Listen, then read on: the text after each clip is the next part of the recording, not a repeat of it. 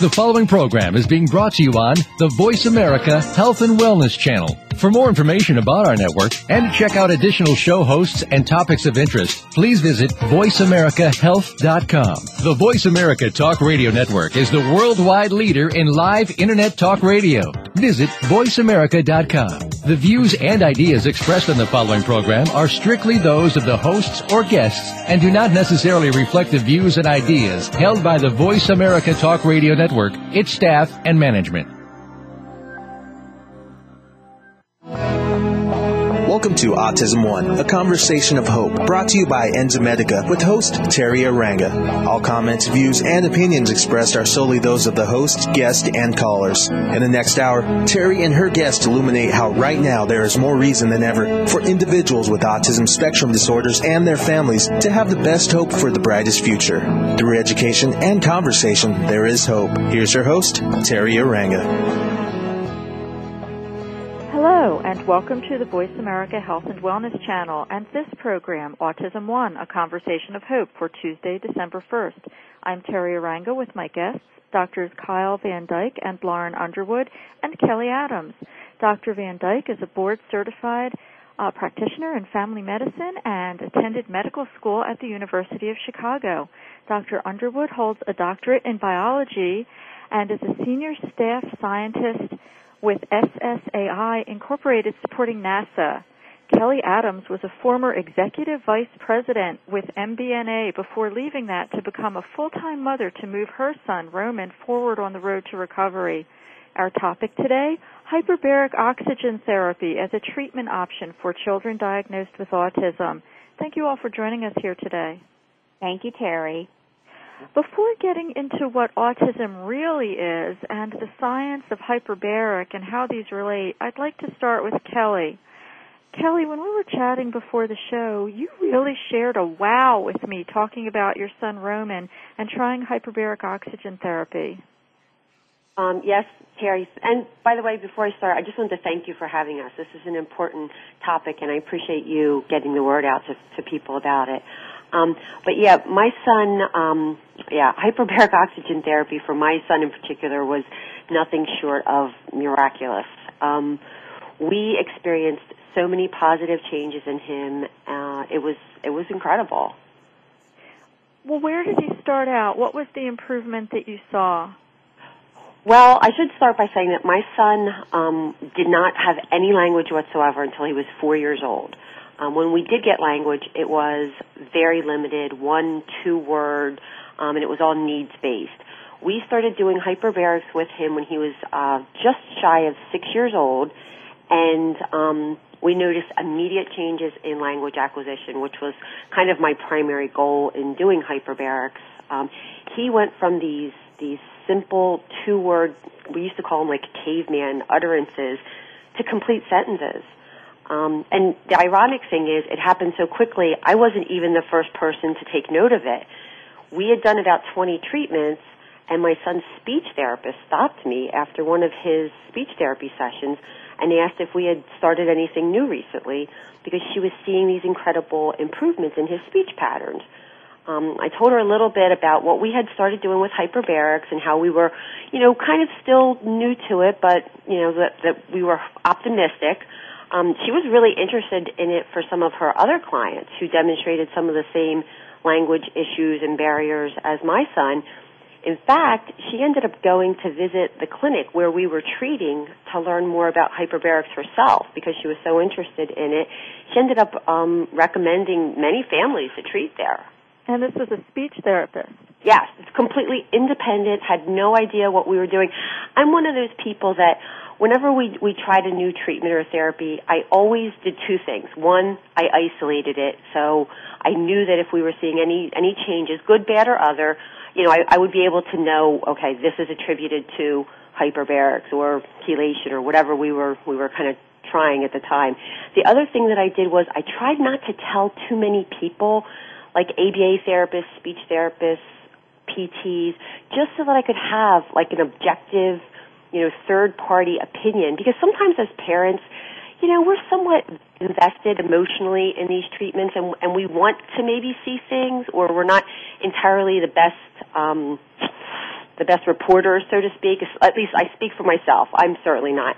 And it's nice to have an impartial, you know, third party who doesn't know what's going on bring to light some of these these changes, you know, whether they're positive or negative. So the hyperbaric oxygen therapy was the only intervention that you were doing at the time, and the speech therapist hadn't known that you were doing it. Exactly. Right. Exactly. Now, uh, were you using high pressure or low pressure? We started out um, the first 40 dives we did, um, or 40 treatments, we did at high pressure.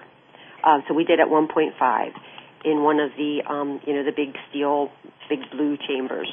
My son called it the space tube. Right, and I know that some people probably have some safety concerns, and and this seems like it was safe for your son. Oh gosh, it not only it was probably the the best, most enjoyable part of our day. I went in with him on almost every treatment. My ex-husband went in with some of them, but I never felt um unsafe. But, I mean, the the clinic that we treated at, the the people there were so professional, and it was very well maintained. They they exercised every possible safety precaution that you can imagine. Um, I I never felt unsafe ever. And your son tolerated it well? Oh, yeah. Tolerate is is a good word here. He not only tolerated it, he enjoyed it. He would ask every single day if we were if today was the day we were going to the space tube or not. I used to dread Sundays because the clinic wasn't open on Sunday and I knew inevitably he was going to ask a hundred times that day if we were going to the space tube. wow. Yeah, he he loved it. I think it was his favorite part of the day. It was we usually treated in the afternoon and it was quiet and it was just the two of us. We had a little bit of alone time and you know, it just it was very pleasant for him. He really enjoyed it. And you can also do some other things while you're in the chamber as well, can't you? There's space. Oh, oh yeah, absolutely. We we read books. We did actually we did some of his ABA programs in there, which is kind of like double dipping. You know, we're doing two treatments at once, but he doesn't know that. Um, but yeah, we would do ABA programs. We'd do coloring books. We would read. It was it was the best part of the day. Yeah, and and then that brings to mind that there was the potential that that your being in there too could have even helped your health. Well, you know, I, I always used to ask every time I would come out of the treatment. I would ask, you know, do I look any younger? And they, and they would always laugh and say no. So hmm. Well, on that note, uh, Doctors Van Dyke and Underwood, let's start with some basic information about autism, then talk about the science behind hyperbaric oxygen therapy, and then bring them together. First of all, what's oxidative stress and how is it involved in autism? Um, I guess I can answer that. Oxidative stress is um, basically damage that's done to your cells from the process of use, your body using energy. It's when your body, your, the mitochondria in your cells are making energy that you start to get these um, the byproducts called free radicals that can damage DNA, RNA, cell membranes. Normally, your body's making antioxidants that go and kind of quench these things.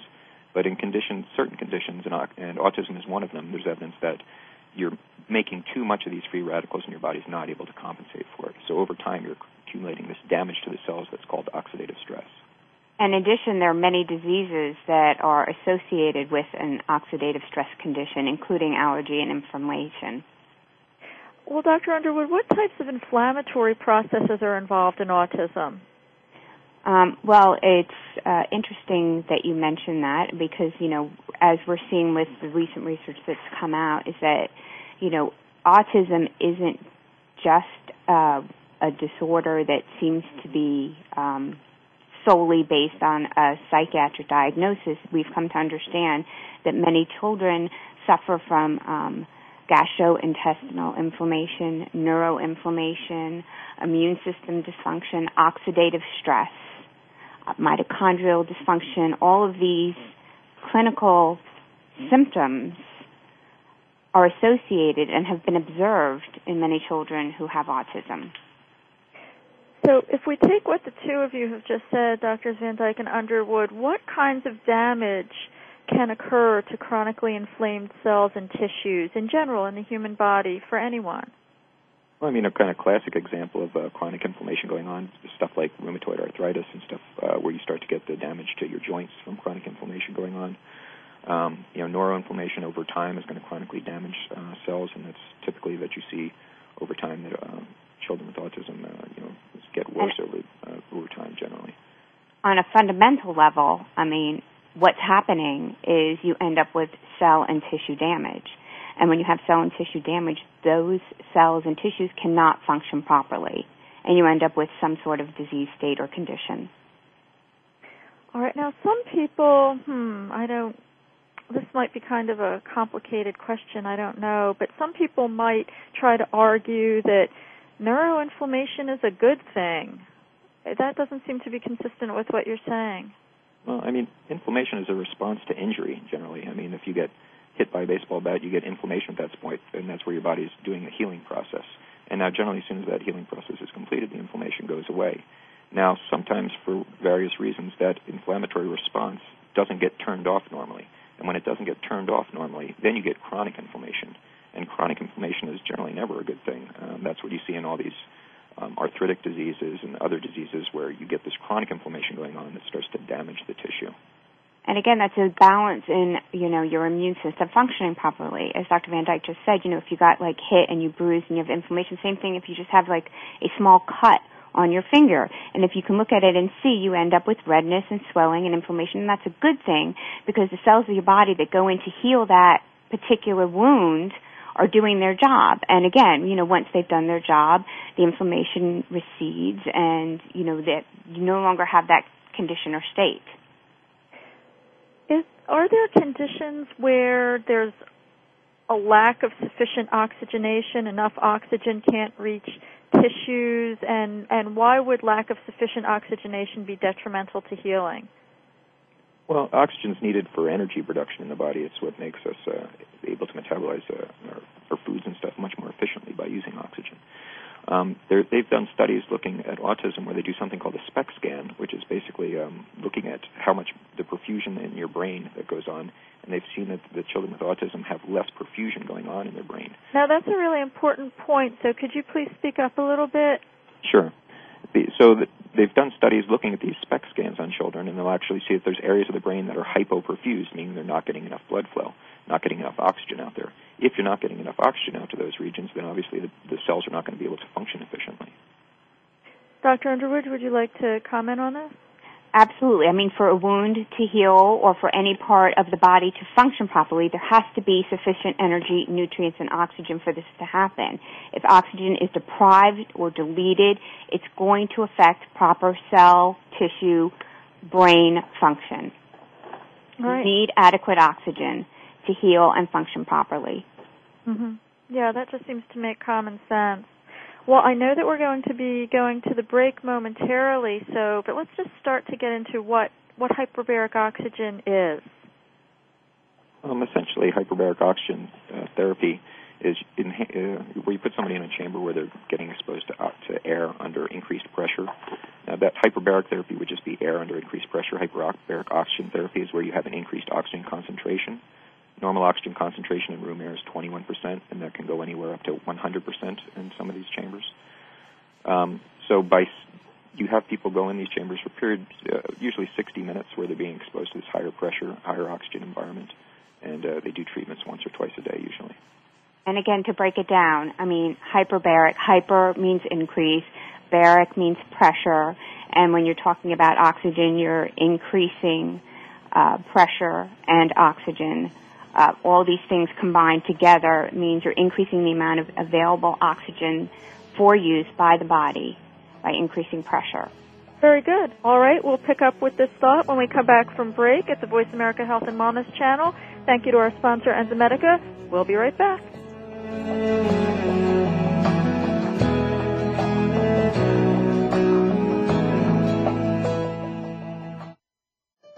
Opinions, options, answers. You're listening to Voice America Health and Wellness. More and more parents of children affected by autism are discovering enzyme therapy as an important part of their treatment program. Digestive enzymes help to break down the foods which may enhance nutrient absorption. Used therapeutically, enzymes can also support the immune system to break down pathogens such as viruses, fungal forms, and bacteria. Enzymedica formulates the highest quality of enzyme supplements to address a wide variety of issues. Lacto, a broad spectrum digestive enzyme focusing on the complete digestion of milk proteins. GlutenEase, high in DPP4 activity, known for its ability to help break down gluten. And ViraStop, an enzyme formulated to assist in the body eliminating pathogens. Enzymedica provides the purest enzyme products, free of fillers, anything artificial, and of all common allergens. We are dedicated to education and helping you find the best products for your children. Learn more today at www.enzymedica.com. Your life, your health, your network. You're listening to Voice America Health and Wellness. Welcome back to Autism One, a conversation of hope with Teri Arranga. If you have a question or comment, call us toll free at 866 472 5792. Now back to the program. Here's Teri. We're back with Doctors Kyle Van Dyke and Lauren Underwood and Kelly Adams, and we're talking about hyperbaric oxygen therapy as a treatment option for children diagnosed with autism. Before the break, we learned that uh, what hyperbaric oxygen is, with hyper meaning an increase in the quantity or quality of something, and baric meaning pressure. So combined with oxygen, these two terms together would define hyperbaric oxygen therapy. And Dr. Underwood, let's pick up with what you were talking about. Um, where does hyperbaric oxygen actually deliver the oxygen? What does hyperbaric oxygen do in relation to cells and tissues in general, and especially um, what would bear upon tissue recovery or prevention of further damage? Okay, you got a lot of questions in there, but just to go back to the very beginning again, I want to make it perfectly clear that um, hyperbaric oxygen therapy is a medical treatment, and it's the medical use of oxygen at a higher than normal atmospheric pressure, and that this is a prescribed treatment for a prescribed amount of time.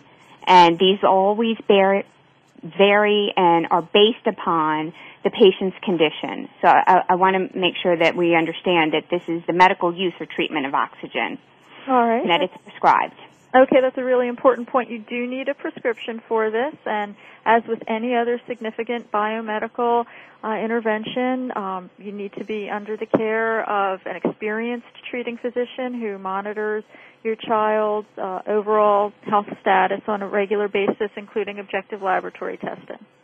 Exactly. Yeah, so that's an important point. I just wanted to make sure we didn't really cover that before the break.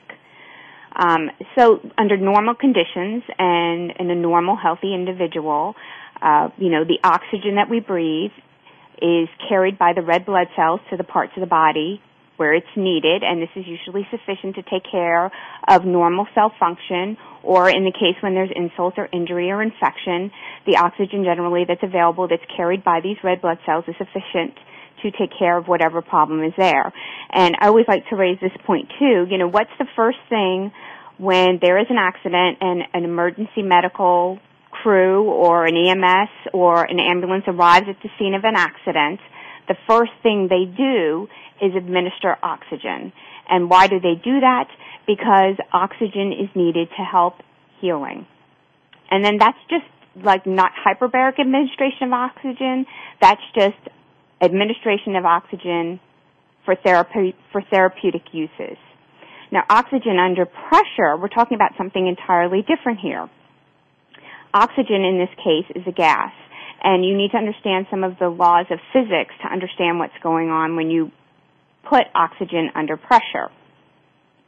Under pressure, the oxygen can dissolve, and in this way, um, the red blood cells that are normally saturated that reach like a maximum level of oxygen that they can carry, uh, the oxygen can diffuse to other cells and tissues of the body under pressure because the oxygen is both dissolved, the gas becomes dissolved under pressure, as well as the fact is increased pressure increases the amount of available oxygen molecules. So you have two key things going on when you administer pressure.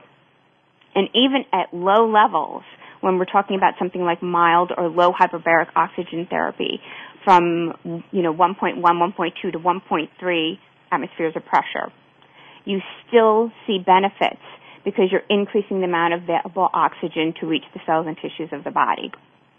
Now, Dr. Underwood, I understand um, that a little girl named a Gracie who who doctors had said should even be taken off of life support when she was younger. She was considered to have been in a vegetative state. Um, she had a, a rare uh, mitochondrial uh, disease, and sh- her mom uh, took her for hyperbaric oxygen therapy. In fact, it was even 1.2, lower than the low pressure that you're talking about. And um, contrary um, to, to something that some of us have read in the newspapers lately, um, it even helped restore her vision. Exactly, yes. And that just goes to show you how powerful even such a small increase in the amount of available oxygen by this lower amount of pressure can make a significant difference. People have argued that you, you're not really doing anything at low pressures, whereas in the case with Grace, where they're only using such a low pressure because one, she suffered from seizures and mitochondrial disorder, a true mitochondrial disorder. They had to be very, very careful about how they treated this particular case. Mm-hmm. And, and, and yet, even at those low pressures, she was able to recover vision, which is absolutely incredible. Yeah, not only did she live, which was again right because they were basically given a prognosis of death and basically sent them home, and I mean, it's just left them with absolutely no hope. And if anyone ever listens to Shannon Kenitz give a talk, I mean, her talk is of hope. And if she had not had that, I mean, her child wouldn't be with her today. And now Gracie's walking and going to school. And, and Kelly, this inspired you too to help your son Roman. Oh, absolutely, Teri. Um, it's funny because I saw um, a, a clip on my local news station, and they they were talking about this little girl whose life had been saved by hyperbaric oxygen therapy. And I made it my mission. I was going to find this family. I was going to talk to this woman and. Um, you know, try to see if I could do the same thing for my son, if it would bring about some improvements for him. And um, I spent weeks and weeks on on the internet trying to to track down this family and finally, as luck would have it, um, I I was able to get in, in contact with with the mom, and she um, is just one of those people. Like Lauren said, she just would not would not give up, and um, she does have a very strong message of hope and of and of perseverance and of trusting yourself and your your instinct. And you know, she speaks a lot about how you know your child better than anyone else and um you know doing the right thing for your particular family your your circumstances your your child. And um yeah it was it was very inspiring. And i was very very fortunate to um to to find this this family and and get um access to the services. She actually opened a clinic right down the sh- a mile from my house. And um we were we were very very fortunate. I, I owe her a tremendous debt of gratitude that frankly I'll never be able to repay. and and it's her mentality, it's her similar mentality that a lot of the parents who have children suffering from autism also feel. You know, they're not satisfied in many cases with the, the general health care that they're receiving and that's why so many parents look for alternative type treatments to try to help their child because they don't want to just sit and accept no for an answer and say no there's nothing you can do for this child or you know you can only do this one type of treatment and that's it you're you know there's only ABA and that's it and there's nothing else that's going to make a difference for your child and people just don't accept that because people are seeing that children are healing and recovering and, and getting better from their autism symptoms. Now, Dr. Van Dyke, what what Dr. Underwood was talking about earlier with you know using the oxygen under pressure and therefore more, if I, I, hope I have this technically correct, more oxygen being able to be dissolved into the plasma and such and reach parts of the body it normally wouldn't be able to get to under um, normobaric conditions. What is what bearing does this have on what you were talking about earlier with hypoperfusion? Well, obviously, if you're underperfused of oxygen, and if you can get extra oxygen out to the tissues, then that's going to be a good thing for those tissues. The kind of interesting thing that I found with hyperbarics is that um, it's not just while you're in the chamber getting that extra perfusion going on that you see clinical improvements. It's even after you finish your treatments course, the benefits persist after that. And I was always fascinated by that when I started seeing that in both my son who was being treated for it and other patients. And I think what's interesting is that when we're getting that extra oxygen out to those tissues, we're actually changing something at the cellular level where we're making those cells start to work better again. So even when the ox- extra oxygen's not there, they're continuing to work better. And that's really fascinating to me. And again, what many patients see is that, you know, say they only are able to do 40 treatments. It's not like once they stop, the benefits that they've gained go away. You know, they continue, they persist, they stay, which is, you know, very exciting thing to see with children with autism. Dr. Underwood, what are some other conditions in general that hyperbaric oxygen therapy has been used for? In children? Well, children, adults, just the, the general science behind hyperbaric oxygen therapy and its efficacy. Um, well, it, it is FDA approved for use for carbon monoxide poisoning, for traumatic brain injury, um, for uh, I, I want to make sure I'm quoting things exactly like that. Uh, I, I know there's research that's been done where children have been, have suffered damage because of uh, cancer treatment therapies and have undergone hyperbaric treatment and has helped whatever you know tissue damage that the cancer treatment has had um, heal and recover from that. Um, what else? It's been used for neurological impairment. Um, let's see. Um, I'm trying to think of what else. Dr. Van Dyke, can you? Yeah, the can classic indication has been for the bends for like scuba divers that come up too quickly. They get gas bubbles in their uh, bloodstream. That's kind of the, the most famous use for the hyperbarics. The other thing that was used widely for was uh, treating diabetic wounds.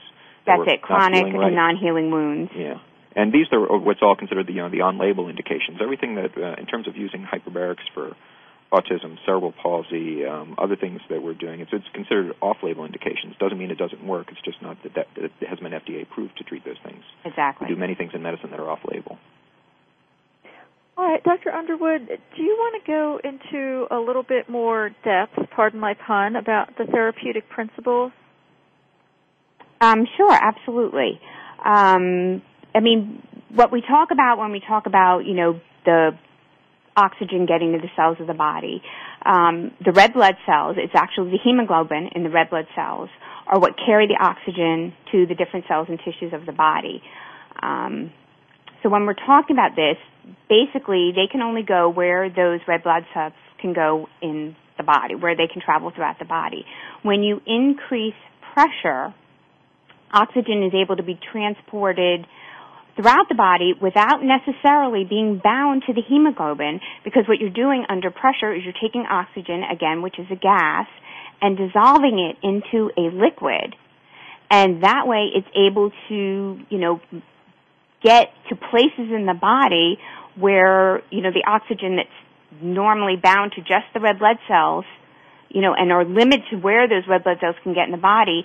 So this liquid oxygen, as we could say, could get to physically reach areas of the body where the red blood cells cannot pass. So, you know, you have this, the, you have the two step concept here. You have the fact that you're taking a gas, oxygen, and under pressure, you know, pushing it into liquid form so that it can get to places in the body where it might not normally be able to go.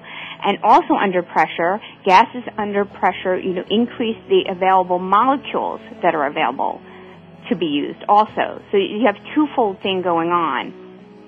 All right, very good. And we will pick up with this when we come back. Thank you to our sponsor, Enzymedica. We'll be right back.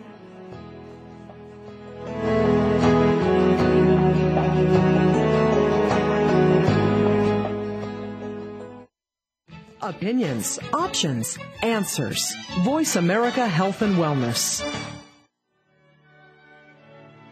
Tune in on Thursdays at 9 a.m. Pacific Standard Time for Healing the Grieving Heart, the program that takes you on a journey through grief after the death of a child. Join Dr. Gloria Horsley, marriage and family therapist and bereaved parent, while she interviews and discusses with other bereaved parents and siblings how they have coped with the death of a child and gone on to create and realize new dreams. So tune in Thursdays at 9 a.m. Pacific Standard Time for Healing the Grieving Heart with Dr. Gloria Horsley, right here on Voice America Health and Wellness.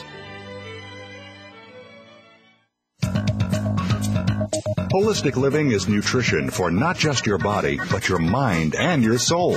Holistic nutrition goes far beyond the foods that we eat or the supplements that we take. Discover natural means to heal your body and regain your innate healing powers. That's Holistic Living with Tina Marie Jones on the Voice America Health and Wellness Channel, live every Tuesday at 10 a.m. Pacific, 1 p.m. Eastern. Tune in for your weekly dose of good holistic living. More and more parents of children affected by autism are discovering enzyme therapy as an important part of their treatment program. Digestive enzymes help to break down the foods which may enhance nutrient absorption. Used therapeutically, enzymes can also support the immune system to break down pathogens such as viruses, fungal forms, and bacteria. Enzymedica formulates the highest quality of enzyme supplements to address a wide variety of issues. Lacto, a broad spectrum digestive enzyme focusing on the complete digestion of milk proteins. GlutenEase, high in DPP4 activity, known for its ability to help break down gluten. And ViraStop, an enzyme formulated to assist in the body eliminating pathogens. Enzymedica provides the purest enzyme products, free of fillers, anything artificial, and of all common allergens. We are dedicated to education and helping you find the best products for your children. Learn more today at www.enzymedica.com. Opinions, options, answers. You're listening to Voice America Health and Wellness. Welcome back to Autism One, a conversation of hope with Teri Arranga. If you have a question or comment, call us toll free at 866 472 5792. Now back to the program. Here's Teri. We're back with Kelly Adams, Dr. Lauren Underwood, and Dr. Kyle Van Dyke. We're talking about hyperbaric oxygen therapy for use in autism and what precedents do we have before autism for the use of hyperbaric oxygenation? For what other studies have been done? There have been studies, and actually, right now going on, there is a tremendous, I believe it's an NIH double-blind placebo study that's looking at the benefit. Yeah, NIH, that's correct. Um, that's looking at the benefits of evaluating mild hyperbaric oxygen therapy for treating cerebral palsy, uh, which is very exciting. Um, and it's a, a lengthy study, so it's going on um, actually right now. And uh, the time to evaluate if increasing available oxygen makes a potential benefit. Um, it's also uh, been used for carbon monoxide in poisoning in children and uh, traumatic brain injury in children and I'm trying to think what else um, uh, and treating uh, cancer patients. And I think they did do a study in Canada, did they not, with uh, hyperbaric and cerebral palsy, Dr. Mahois? Oh yes, yes they did. Well, let's get into what mild hyperbaric oxygen therapy really means and um, what benefits have been reported. Um, well, I mean, you know, there's a you have to appreciate the difference. Uh, one one of the main therapeutic uses for hyperbaric oxygen therapy, as Dr. Van Dyke had said, had been for divers who had suffered the bends, and they had used a traditional steel-sided chamber to achieve uh, pressures anywhere from 1.5 to 2, 2.0. Does that sound correct, Dr. Van Dyke? Yeah, this, they can go up to like three atmospheres sometimes in those studies. Yeah. Um, and, and those are done basically in some sort of medical facility under medical supervision. Uh, and the other types of treatments that we're talking about are mild hyperbaric treatments, and those pressures can also be achieved in these steel-sided chambers, but they can also be achieved in uh, what are known as soft-sided chambers. They're specifically designed to reach no higher than 1.3 atmospheres of pressure, and uh, those also are, you know, prescribed and done under the supervision of the healthcare provider. Right. Again, it's a, it's important to find an experienced provider, you know, well knows what they're doing, knows about the equipment that they're using, has a technician on hand who understands the equipment and how everything is being administered. Absolutely. Okay, so let's talk about safety. Some people um, probably and rightfully so have safety concerns. How is this administered safely? What are the pressures used? What's the concentration of oxygen, etc.? Um, I'm, I'm going to say a couple things, and then I'm going to let Dr. Van Dyke pipe in. Uh, one, uh, you know, it's prescribed by the physician based upon the individual. So, you know, there are several variables that you take that the healthcare provider takes into consideration when they're administering. You're going to talk about time, how long that they're in the chamber. You're going to talk about pressure, what pressure you're going to administer while they're in the chamber. You're going to talk about oxygen, how much oxygen is going to be prescribed while they're in the chamber. You're going to talk about frequency of treatments how many treatments they're going to get, how often they're going to get those treatments. Are they going to be, you know, five days in a row? Are they going to be every other day? Um, and all these variables need to be assessed and evaluated based on the individual before treatment is administered. So pressure can be anywhere from, you know, low pressures like we're saying 1.1 all the way up to 3.0, I guess, which, which is available in the steel-sided chamber. Um, how long, you know, based again by the physician's prescription, whether it's, you know, a 60-minute treatment cycle, a 30-minute treatment cycle, a 45-minute treatment cycle. Again, frequency, how many treatments during a treatment block? Are you going to do 10 treatments, 20 treatments, 40 treatment block? Um, and again, the concentration of oxygen. Are you going to administer any oxygen? Are you going to use 12% oxygen? Are you going to use 24% oxygen? Are you going to do 100% oxygen?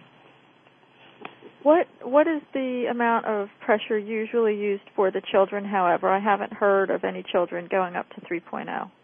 Uh, is that for me? Yeah. Yes. Um, yeah. Generally, with, with in terms of autism, it's it's only been looked at with the 1.3 atmospheres and the 1.5 atmospheres. Uh-huh. Um, when you start talking about two atmospheres, three atmospheres, that's um, you know, it's a whole different ballgame. There's much more risks in doing stuff like that. Um, it's also um, you need much specialized equipment to do those things, and those are only for certain uh, kind of the traditional um, uh, uses of hyperbarics. Using the mild hyperbarics, um, typically, like if, if a child's otherwise healthy, doesn't have any significant problems with you know seizures or um, you know uh, other mitochondrial, uh, you know fragile child, we would start them uh, if they have access to a facility where you can do the 1.5 atmosphere chambers. We would do the 1.5 atmospheres, usually using a hood that gives them 100% oxygen while they're in there uh, for a period of 60 minutes, and usually do that for a total of 40 treatments. So if you're doing that twice a day, you can get that done in four weeks. Now, uh, the soft chambers that go to 1.3 atmospheres, some people may not have the ability to go to a center that does that, and the soft chambers are licensed for home use. So somebody could do soft chamber treatments at home. Uh, many people do, and then they, they're doing that with 1.3 atmospheres usually just with either room air or sometimes they'll use an oxygen concentrator um, to boost it up um, a little bit from like 21% to 24% or 30%. And actually, Teri, I should add that we have a soft chamber here at home that we use with my son now, um, and I feel very comfortable doing it. I have no medical background whatsoever, but um, I I think it's I think that's kind of the key. It's the perfect combination of an effective pressure and safety and, and, but again, you know, nobody is just sent home with a chamber. I mean, you've gone to a physician, you've right. had treatment, you've been monitored, and you know, you've been watched over time before you take that next step where you want to bring a chamber home into the, into your house. Absolutely, Dr. Underwood. We had done 120 treatments before we ever even um, contemplated doing, you know, using a home chamber. Exactly. So I, I just don't want people to be under the impression that you just go out and bring one home. That you, right. you know, go to a clinic, a physician, healthcare provider that is familiar with hyperbaric oxygen therapy treatment. Go through, and then you know, you and your physician come to the decision whether you'd like to move up to the next step and be able to bring maybe a soft-sided chamber into your home. Absolutely. And they are medical devices, so you do need a prescription for them. Yes. Right. Chambers.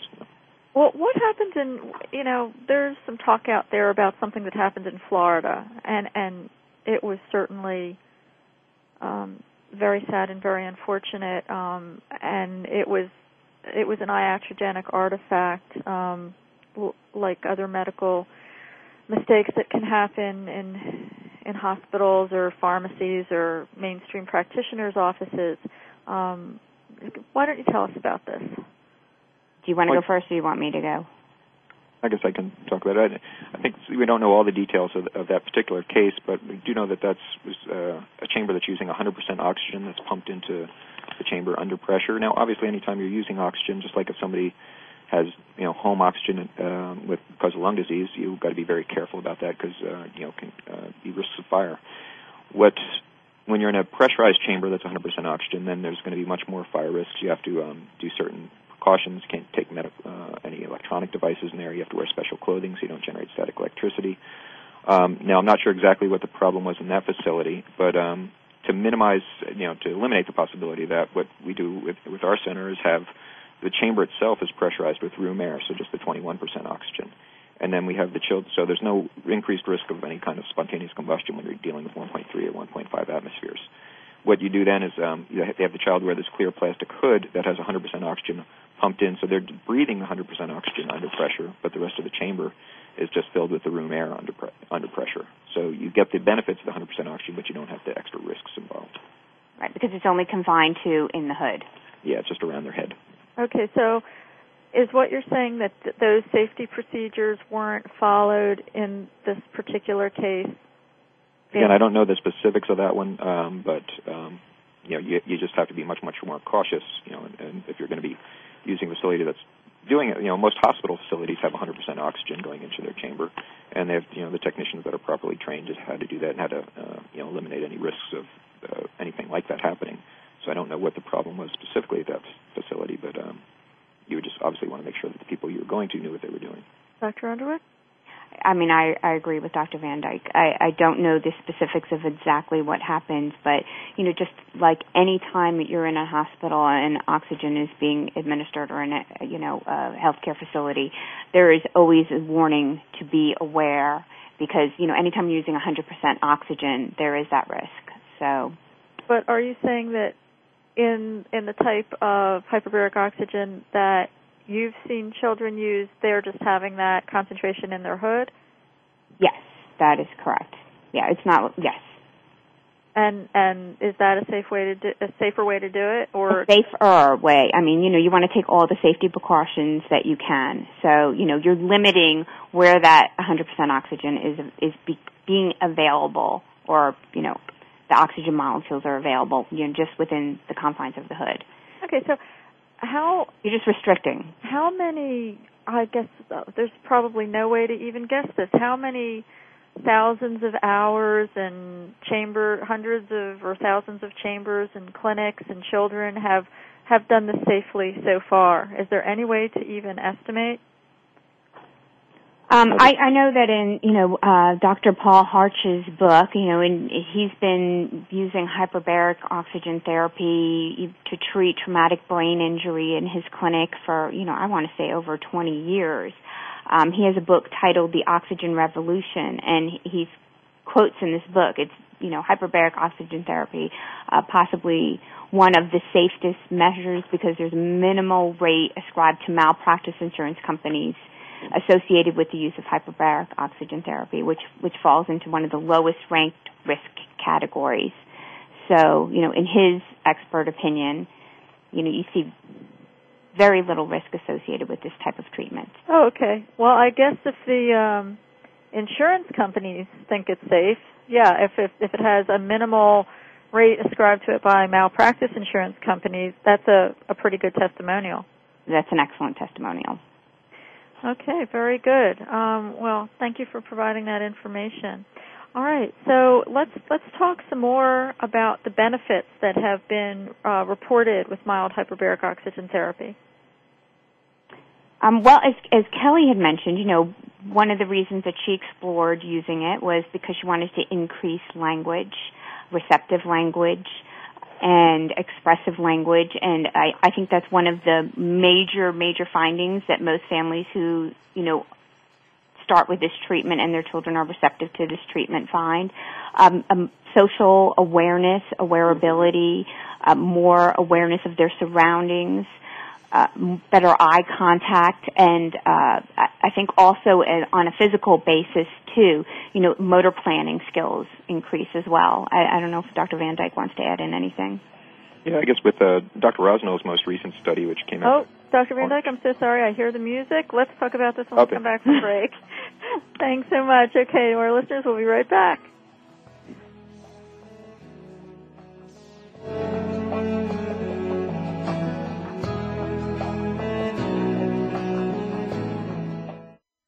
Learn more. Live better. Voice America Health and Wellness.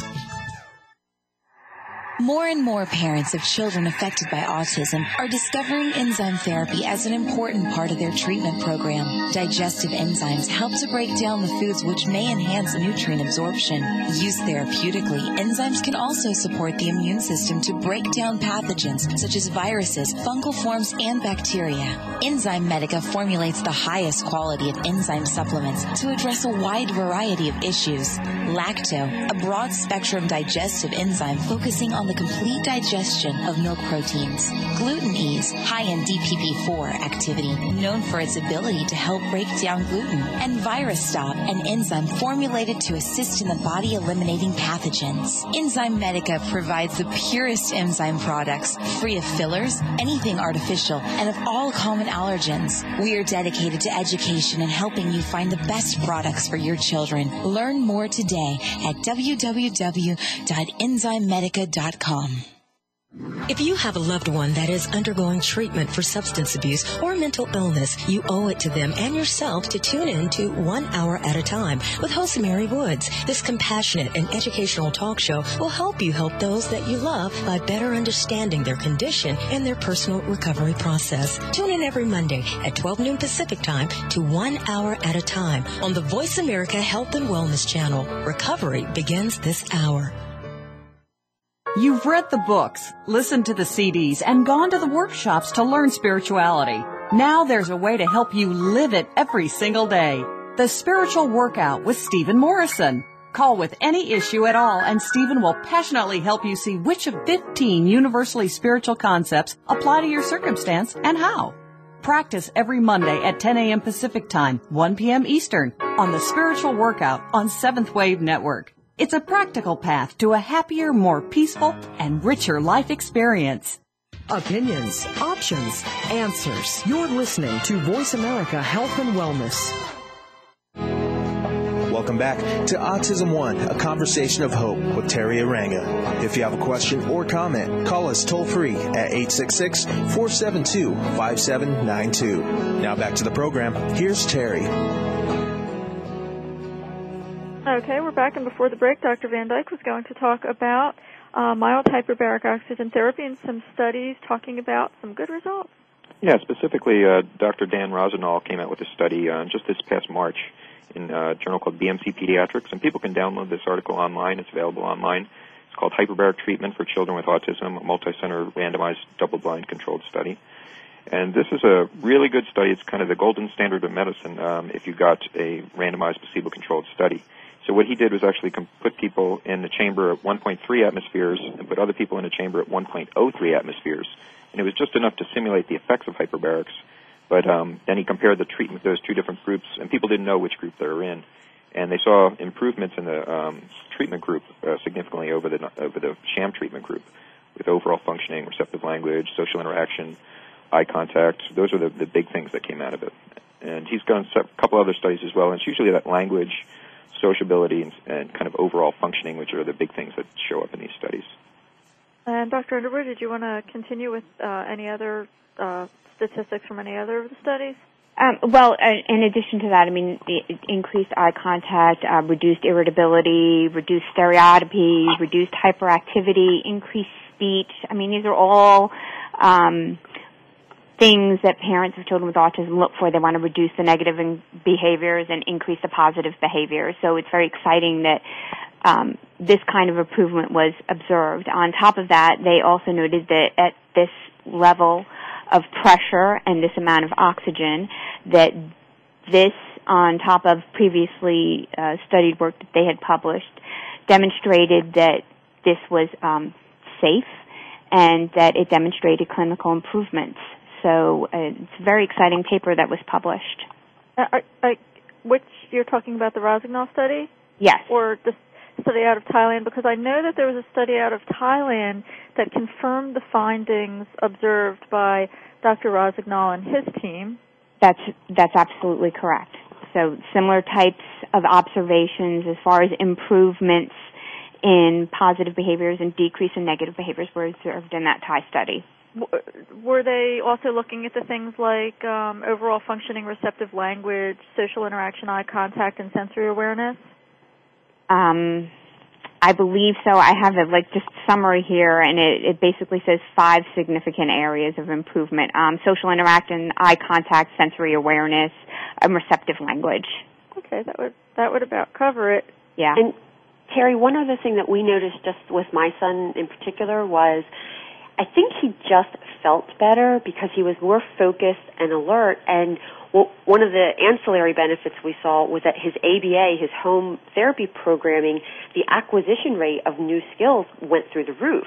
My my therapist could hardly introduce new programs fast enough because mm. he would he would master them. Wow. And another thing that Kelly said is that he felt better mm-hmm. and the fact that her son kept asking to go in the chamber because he probably felt better when he went in the chamber. So whatever it was that was, you know, causing him pain or making him feel uncomfortable or not being aware or not being cognitive, he would feel better going in the chamber. He would ask her to go in, right? He'd be like, "Mommy, oh. you know, are we going in the chamber? Are we go- what did you call it again?" Yeah. He asked all the time. We'd have to even drive by the clinic sometimes when we didn't have appointments, just so that he could go and, and sit in the chamber. Cool. And this this oh. isn't oh. an isolated incident. I hear this all the time. I oh, mean, yeah. parents who treat their children, they want, you know, and that are receptive to this therapy, they want to go in. They, I hear this repeatedly from parents. Well, my son will he'll climb into the mild chamber that we have here in our house.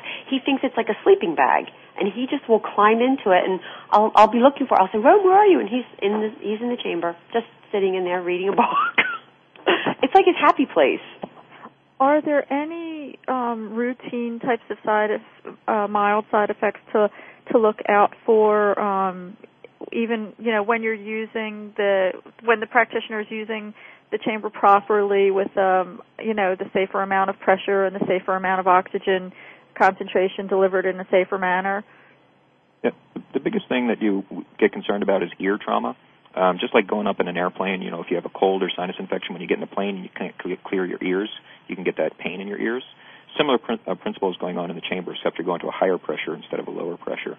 So if the child's showing any signs of discomfort, we would generally, and that's when the chamber's being pressurized, we would usually stop the pressurization, wait to see if they can equalize their ears, and, and if they can't, then just stop the dive for that day.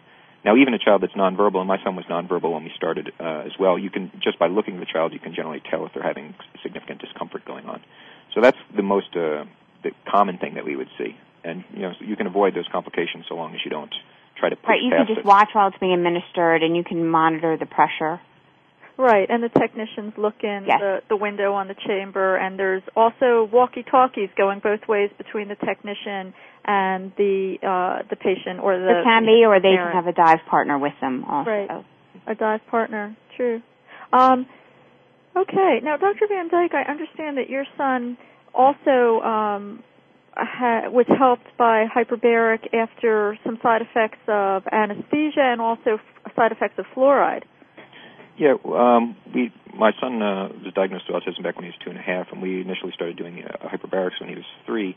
One of the big things, besides those things you mentioned as well, was also his gut function, which is a huge factor in so many kids with autism. My son had chronic diarrhea uh, for the first you know three years of his life, and he had his first normal bowel movement when we were doing our first hyperbaric uh, treatment session. Wow! So that was phenomenal, and this that may go back to what the other parents were saying about how the children seem to feel better or just uh, you know if we can clear up gut inflammation if we can make the bowels work better then that's that's a huge factor in uh, making these kids feel better. And there's a lot of discussion as well about inflammation in the gut causing secondary inflammation up in the brain. Uh-huh. uh, now in terms of the we've our son also had some uh, real bad reaction when he had some anesthesia for um, uh, tonsil surgery and one of the things that we used to help, he regressed uh, terribly after that. One of the things that we used to help us kind of get past that regression was um, do, going back into the chamber and doing some more dives, and that also helped him to recover more quickly from that. Wow. Well, that all sounds very significant, and and you're right. That does sound consistent with what Dr. Underwood was talking about with inflammation, gut inflammation, and then I like how you connected that to uh, inf- the possibility of inflammation in the brain. You know, the gut and the brain being connected. Yeah. And it's very possible that the anesthesia had some, you know, oxidative stress effects and that at these low pressures, actually, hyperbaric oxygen therapy has, ha- has been observed to, you know, actually help oxidative stress um, at lower pressures. And I think you wanted to make a point too, something you mentioned during the break, that this is um, a procedure that's not as invasive. Hyperbaric oxygen therapy is not as invasive as some other interventions. Hello? Yeah, absolutely. Yes. I mean, you know, you are basically going into a, you know, pressurized chamber and sitting and hanging out for about an hour and you know there there's really little to no you know invasiveness going on like you know as uh, Dr. Van Dyke said you know there might be some mild barotrauma or ear pain going on again no different than like going up and down in an airplane which you know you, you basically watch and um modulate but uh it's very very non-invasive well, do we have any closing comments? Thank you all for being on today. Would any of you like to leave uh, parents and listeners with a take-home message? Um, I think uh, you know, in addition to everything else that we do, you know, typically in the treatment of autism, the biomedical treatments, diets, and supplements and stuff, uh, I've just found hyperbarics to be one of the things that uh, is becoming really a great uh, for a lot of the kids in terms of getting them to the next level, making more improvements. Um, I've been working with it now for about four years, and I've just seen some of the kids make extraordinary improvements doing the hyperbarics. And it also makes my wife's gray hair go away when she goes diving with my son. Way cool. Way cool. I think it offers a safe, non-invasive way to treat some of these underlying medical conditions that these kids suffer from, whether it's, you know, cerebral hypoperfusion, gastroinflammation, um, neuroinflammation, whatever it is, it's a non-invasive way to try and to safely address some of these medical conditions that these children suffer from, and that these kids do seem to respond very, very nicely. Um, improvements in all the negative behaviors, including you know irritability, hyperactivity, increased language, increased eye contact. You know, it, it's it's just across the board uh, a, a kind of comprehensive way to, you know, safely, non-invasively address many of these issues that these children have. Well, I want to thank you all for sharing this hopeful information to move children with autism forward. To our listeners, Doctors Van Dyke and Underwood will be speaking at the Autism One Generation Rescue 2010 conference May 24th through 30th, 2010 in Chicago, along with about 140 speakers on all topics related to biomedical research and treatments, educational behavioral communication and adjunct therapies, and much more. Please visit www.autism1.org. My guests next week, Dr. Larry Malerba and Heather Walker, talking about how homeopathy, the only thing Heather used to move her son forward on the road of recovery from autism, and vaccine injury. Thank you to our sponsor, Enzymedica. For questions about this program, please email me at toranga at autism1.org. And to our listeners, thank you for tuning in to the Voice America Health and Wellness channel.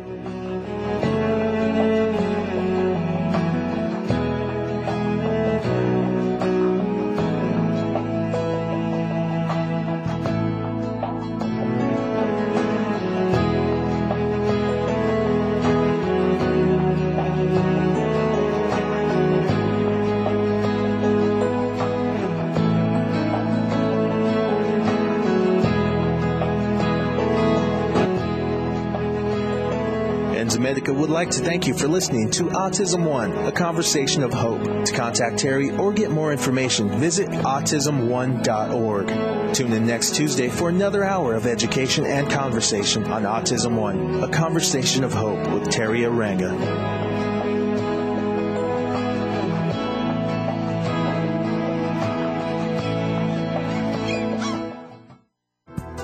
Thanks again for listening to the preceding program brought to you on the Voice America Health and Wellness Channel. For more information about our network and to check out additional show hosts and topics of interest, please visit VoiceAmericaHealth.com. The Voice America Talk Radio Network is the worldwide leader in live Internet talk radio visit voiceamerica.com. The views and ideas expressed on the preceding program are strictly those of the hosts or guests and do not necessarily reflect the views and ideas held by Voice America Talk Radio Network, its staff, and management.